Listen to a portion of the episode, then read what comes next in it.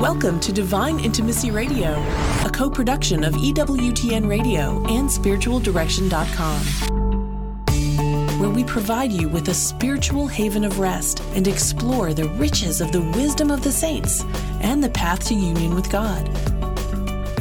This is Dan and Stephanie Burke. Welcome to Divine Intimacy Radio, your radio haven of rest, your hermitage of the heart, your monastery of the, of the, of, of the mind, where we lift our hearts and minds to heaven to draw upon the wisdom of the saints to help us to understand how to draw near to the Lord, how to uncover uh, barriers and difficulties in spiritual growth, all, all, all things like that.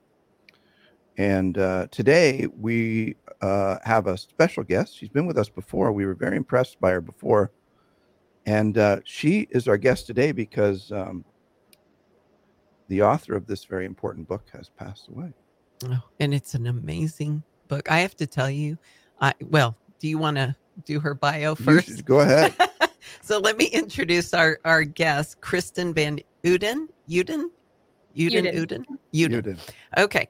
Um, and she is here as the author spokesman at Sophia Institute Press. So, our partners at Sophia, we love Sophia. She received her master's in history from the College of William and Mary and her BA in history from uh, history in Russian from St. Anselm, Anselm College. She studies the persecution of Catholics under communist regimes. She has been featured on a wide, ra- wide range of media platforms, including Coast to Coast AM, the Federalist, and Catholic Faith Network. So, welcome, Kristen. Glad to have you today. Good morning. Thanks so much for having me, and happy Easter. Thank you. You too. He is risen. He is risen indeed. Yes. um, so, what's it like talking for a uh, a dead person? it's amazing. Here at Sophia, we have such a treasury of reprints from the church's vast and long history. And I am blessed to be able to represent some of our wonderful dead authors, many of whom are saints in heaven. I had a book by St. Robert Bellarmine, Doctor of the Church, the other day that I was discussing. So it's wonderful to be able to be a representative of their tried and true wisdom and proven wisdom. Uh, oftentimes comes with an imprimatur from the ages of, of the church's history. So I am very blessed. I've always been a bookworm and a reader, and to be able to read for a living and discuss books is kind of a dream come true, especially when they're Catholic books. Yeah, awesome, that's awesome. awesome. That's awesome. So the subject today, it's rooting out hidden faults, which is the title of this book. The subtitle is uh, how to uh, how how the particular examen conquers sin. But before we do that, I want to preface it with this. So there are three phases in the interior life: the purgative, illuminative, and unitive, and that's just been long held um, by the doctors of the church as a good way of describing what you would describe similarly or comparatively, you know, toddler, adolescent, young adult, adult. It's it's the phases of growth spiritually that occur. The first phase is incredibly difficult to get out of, and most Catholics are in it, and that's called the purgative way. The reason most Catholics are in it, they're they're twofold. One is they don't get uh, past habitual sin, mortal and venial, and they don't know how to do that. And that's, we've talked about this a lot in the show. The second is they they don't have good self awareness, uh, and uh, this is not an accusation that's made uh, with specificity. It's a universal accusation of all of us, and you, many have heard me say over and over the human person has an infinite capacity for self delusion. We judge ourselves on what we aspire to be rather than what we are, and we give ourselves credit for good intentions, whether we achieve them or not. So this tri this you know this trifold, if you will, or tripartite, um, Un- unholy, unholy tripartite, this un- unholy trinity, right, is what keeps us from progressing spiritually.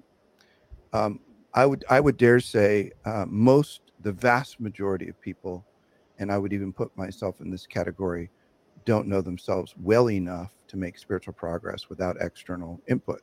That's why you need to be involved in a community like Apostoli Viae or married or in a religious community or something. And certainly under spiritual direction. Certainly under spiritual direction, because this is a huge, huge problem for people uh, to get past. And, you know, I'll give you two examples uh, Teresa of Avila and uh, St. Catherine of Siena, both doctors of the church, begin their most important treatises on the spiritual life that both of them uh, wrote, respectively. Catherine was the dialogues with the God the Father speaking through her, and St. Teresa of Avila's uh, uh, Interior Castle both begin with saying self knowledge is absolutely vital. So as you enter in and you're trying to learn and trying to grow, if you don't have it, you're lost.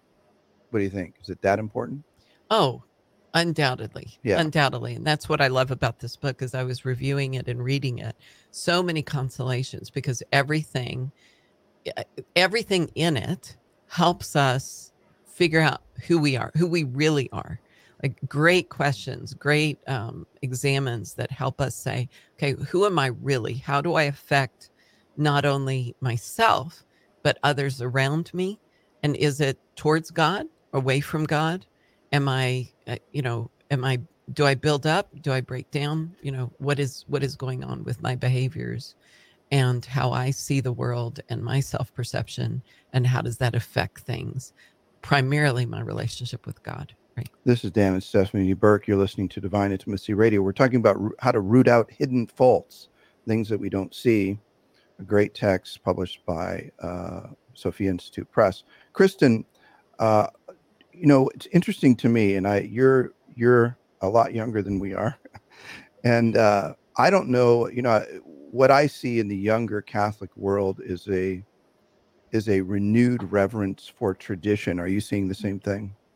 Yes, that actually resonates with me very well. Particularly, I discovered the traditional Latin Mass about a year and a half ago, and it has completely rejuvenated my spiritual life and the way I live my life. And as part of that, so much of it was just filling the gaps in catechesis that I had maybe missed growing up as a cradle Catholic and delving into the church's history and tradition and some of these older, tried and true works, such as this one, which was originally published in 1952, that had just been forgotten and had been something I had not come across being raised as a Catholic and having even attended Catholic school. So I do believe that the youth have this this hunger for tradition and authenticity. We often hear about, oh, how can the church appeal to young people? And my answer to that is just by being the church. We don't want to be pandered to. We want to see truth and beauty and move towards it as the soul would move towards God. So that is certainly a pattern that I have noticed as well. So well said. So the book is published in 52, which is, of course, before the Second Vatican Council. A lot of disruption after the council. We won't talk about any issues there, but just in terms of the truth uh, the, of the Catholic experience after the council, is what uh, is what I would describe as a, a um, minimizing sin, um, minimizing piety and, and holiness. And I think what this book does uh, in, is it brings you a preconciliar mentality of understanding what sin is. I mean, we do have a great book published by Sophia after the council as well that does the same, does a lot of good too, which is the Seven Deadly Sins by Kevin Vost. And I and I actually think they're great companions. But this book doesn't have some of the post-conciliar baggage of watering down sin, which is why I think it has the edge and the power that it does. I don't know, Steph, is that ring true to you as you were yeah and I, I mean for for anybody out there who who would listen to this and kind of bristle and go okay you know what where are we going with this? And mm-hmm. do i really need to read a book that's old and that it's pre you know all this? Um let, let's just get down to the brass tacks of this the beauty of how can we possibly grow in virtue if we don't know where our faults are? Right. If we don't understand where um, where we are are lacking and what is a barrier between what is ultimately our goal which is union with god. Mm-hmm. you know our in heart, this life. in this life and our heart needs to belong completely to god no barriers. So what sin is is a barrier. Yeah it is a barrier between us and god. It's a way that we basically something in our soul our heart or our mind is it does not belong to him. Mm-hmm. it belongs to the enemy it, it's being used in a way that is contrary to our true design. Yeah. Right. So we want to be holy. We we don't want any of those barriers. I love the term an uncontracepted heart. Mm-hmm. Right. We want an uncontracepted heart, life, mind, spirit, body, soul. No barriers to God. No barriers to God. Nothing that we're holding back. Completely vulnerable, completely open to Him, so that He can so fill us and so animate us that we become the creatures that He created us to be. Not not some you know inauthentic, um, you know, uh, imitation caricature. Right. Caricature, right? So, Kristen, um, the this book promotes something called a particular examen. Uh, what's the difference between a particular examen and a typical examination of conscience? So, a particular examen is one that seeks to help the penitent root out what is known as their predominant fault. So, it's organized rather than around the Ten Commandments, instead around the seven deadly sins. Yeah. And the seven deadly sins are so insidious because often they can manifest almost as personality traits or as parts of the character because they've become so entrenched. So, we all know somebody who we say, oh, he just has a temper or he has anger issues, instead of actually thinking, wait a second, maybe that comes from a sin of anger as a predominant fault rather than an immutable character trait that we just have to chalk up to inevitability and not try to change. And we see this with, oh, so and so is stuck up with pride, or you can do this with all of them, like they're they're stingy with avarice. So these are things that often are difficult to pin down to something that is confessible as well. Because with the Ten Commandments, it's quite easy to go through them and to note a clear violation of each and to note whether or not that violation was mortal or venial. So there the more legalistic way that the Ten Commandments are set up make that preparation for confession quite easy and oftentimes doesn't require the level of introspection that a deeper examen would. This instead, this examen includes for each predominant fall, each deadly sin, this very comprehensive list of questions that include things that may or may not actually be sins themselves, but that point to that sin as your deeper root of, of your problems. So something like, uh, and we'll get into the different types of pride, but am I suspicious slash distrustful? That in and of itself is not necessarily a sin, right? You wouldn't confess, I am distrustful in the confessional. But when you use that to sort of assess yourself or psychoanalyze yourself, you can come to a greater picture of, in this case, the pride of timidity maybe being at the root of your sins. So the author really emphasizes that we should not only, when we do an examination of conscience, be seeking to stop mortally sinning and stop venially sinning, but also to figure out what are those barriers between us and God and us in allowing grace to fully flow through our souls. And so this book, in its way, in the way that it's organized, you can do it over the span of your entire life. I had never done an examen like this before. And rather than doing it at the end of each day, it's something that you can take in larger time bucks as well to yeah. determine which one is your predominant fault. And I guarantee if you read it and if you go through the questions, you will identify your predominant fault. And of course, there's, there's, there's no doubt that goes into that, but you will not walk away from this not knowing. Sorry to cut you off, but we got to go to break. We come back from the break. What I think we want to do is talk about uh, predominant fault so people understand what we're talking about. So we'll be right back. Hi, friends. We want to personally invite you to check out all of our upcoming retreats here at Avila. Head over to spiritualdirection.com forward slash events or click on the events tab on the top of spiritualdirection.com and sign up now for one of our powerful mini retreats Setting the Captives Free, or Into the Deep, or Divine Intimacy in Marriage. Now, with both live and online options, our mini retreats can be live streamed right into your living room or parish meeting room. Discover why these events sell out time and time again. That's spiritualdirection.com forward slash events. Register today. There is a growing need for well formed, solid spiritual directors in the church today. The Avila Institute, in collaboration with Heart of Christ Spiritual Direction Program, offers a certificate in spiritual direction for those who feel called to accompany others in their journey towards God. The program is grounded in Ignatian and Carmelite spirituality based on a Catholic worldview and draws on the wisdom of the saints with an emphasis on biblical principles and the new evangelization. This program offers both online and on site classes Discover more and apply today at avila-institute.org. This is Dan and Stephanie Burke. Welcome back to Divine Intimacy Radio. We're with Kristen Van Uden talking about rooting out hidden faults and how do we get past um, barriers to our spiritual growth and and even a holier, healthier life. One thing I mentioned before the break, I wanted to talk about is what is a predominant fault because a lot of people have never heard that language before. Synonyms they may have heard like root sin or dominant defect or whatever. I use root sin in my book, uh, Navigating the Interior Life.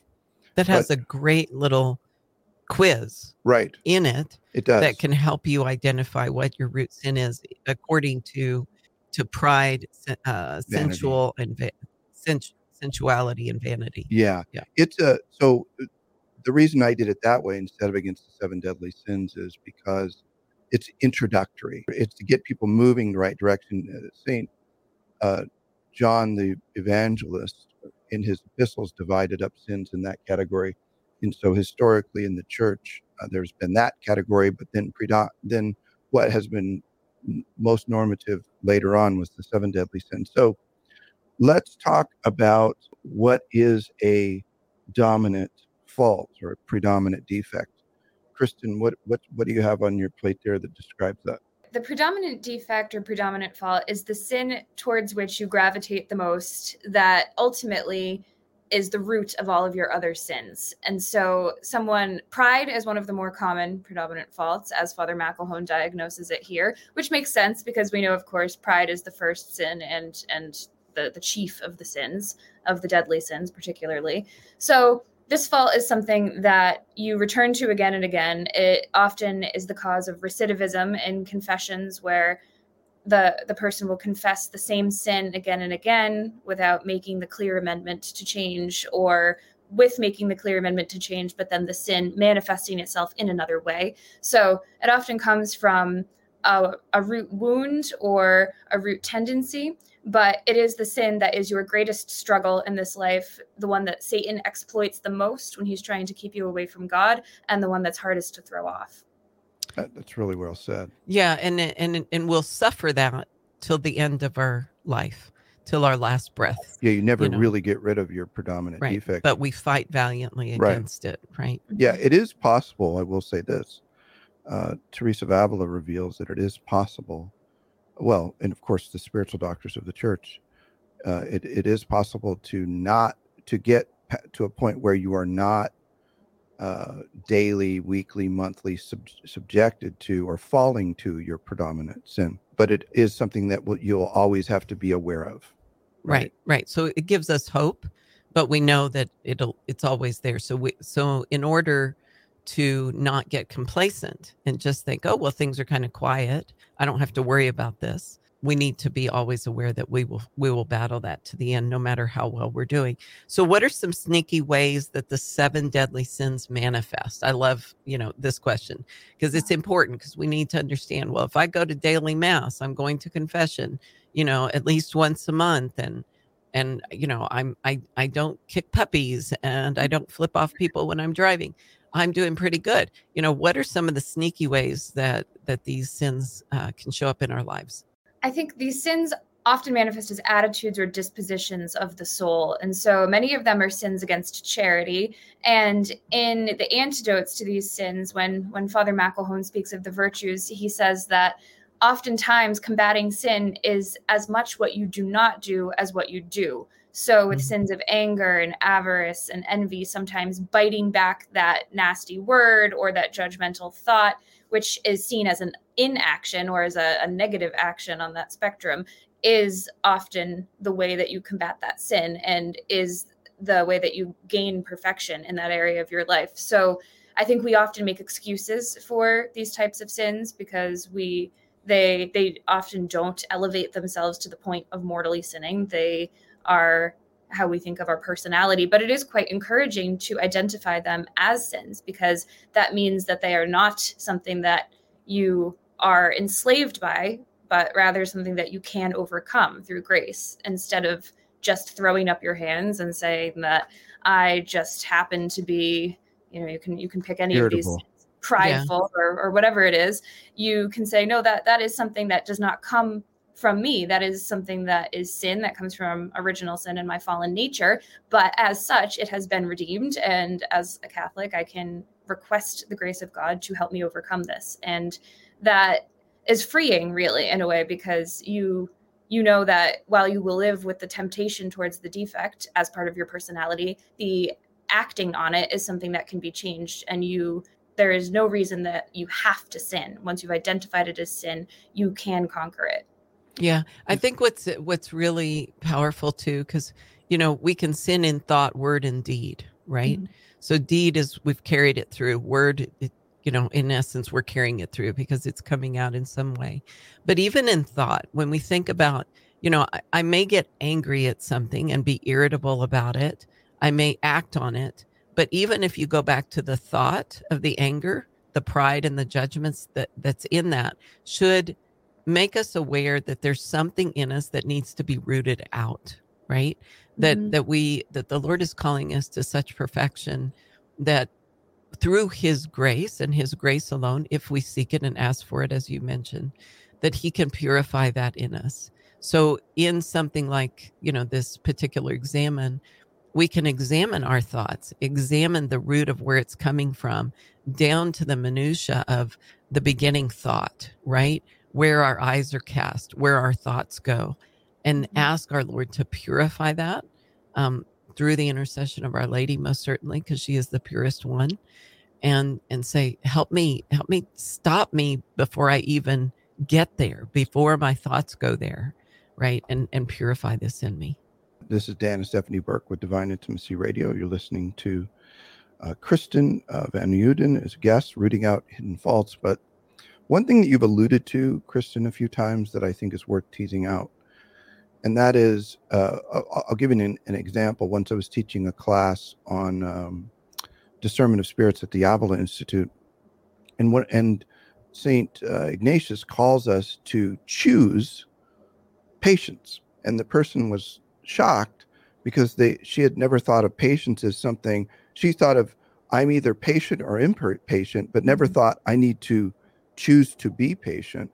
And I think one of the one of the great diseases of our time, and especially among the younger generation, though we're just as messed up uh, the older we get, but is this our emotions are what we are, right? If I feel like a man and I'm a girl, biologically I'm a man, you know. Um, is, is that does this book help to unravel that sickness uh, in in the younger generation? I guess any generation. Absolutely. And I like how you point out how the virtues and the vices operate similarly in this way because we are predisposed towards certain virtues, just as we're predisposed towards certain faults or vices as well. So, for some, humility comes much more easily than for others. And we see this in the saints, how certain saints had particular virtues highlighted in their lives. But that does not mean that you are stuck and say, okay, I've picked my virtue, prudence, I should not work on the other ones. No, we are called, of course, to grow in perfection and all of the virtues, not just the ones that come easily to us. And so, oftentimes, you'll I'll see people taking as a penance or as a spiritual practice, cultivating the virtue at which they are the worst at this moment, mm-hmm. as a way to to grow in all of the other virtues. And the way that I understand growing in virtue, it's it's a rising tide moves all ships, or however that um, little phrase goes. And so, if you are aiming towards a virtue and aren't necessarily neglecting the others, you will likely grow in the others, just Absolutely as you downwardly true. spiral towards vice. If you're particularly focused on one sin, all of your other morality will sink along with it.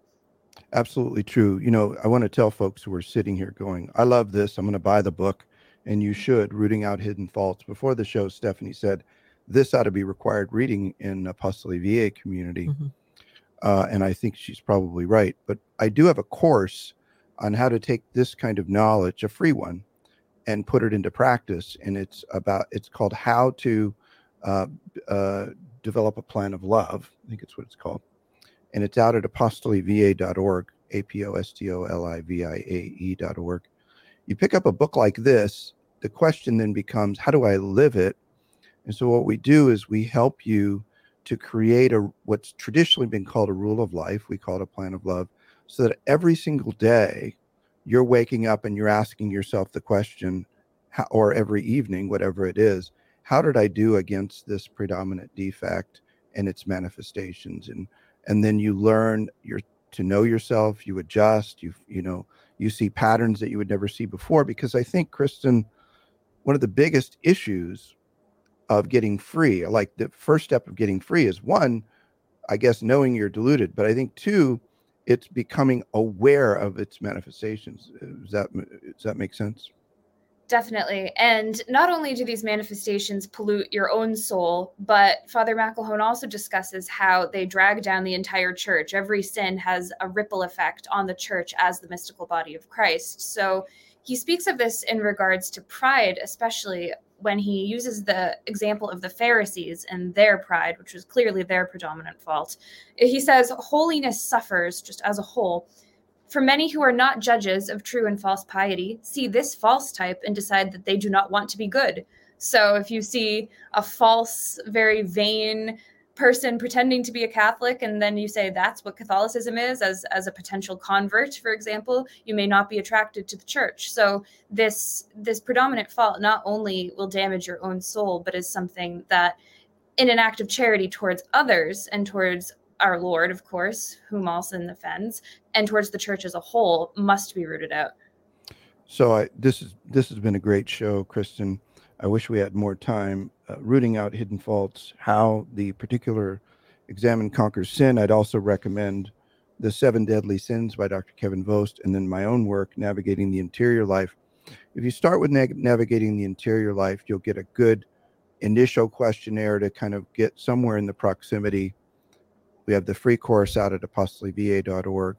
Sophia Institute Press is doing some of the best work in the church today. Uh, if you are ever wondering, I need a good book on X, I would strongly recommend you head out to Sophia Institute Press. And of course, always you can find books from any publisher at EWTN's religious catalog. And uh, they're always vetted by theologians and always very uh, reliable and faithful. So, with that, thanks for being with us, Kristen. Yes, thanks, thanks. for having me. Okay, until next time, may the God of peace make you perfect in holiness. May he preserve you whole and entire, spirit, soul, and body, irreproachable at the coming of our Lord Jesus Christ. Amen. Learn more about the interior life. Visit spiritualdirection.com. Divine Intimacy Radio is a co production of EWTN Radio and spiritualdirection.com and heard worldwide on the EWTN Global Catholic Radio Network.